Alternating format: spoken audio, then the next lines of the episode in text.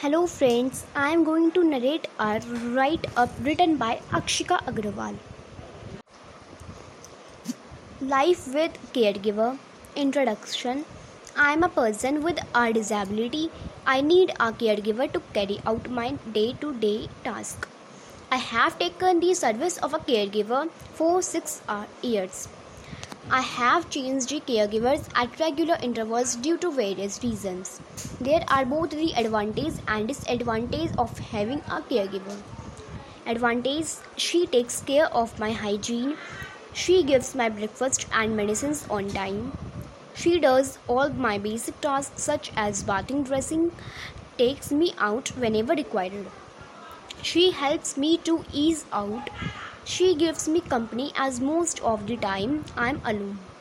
Disadvantage She has the tendency to interfere in my home affairs. As I have to hire them after short term, I have to constantly make adjustments.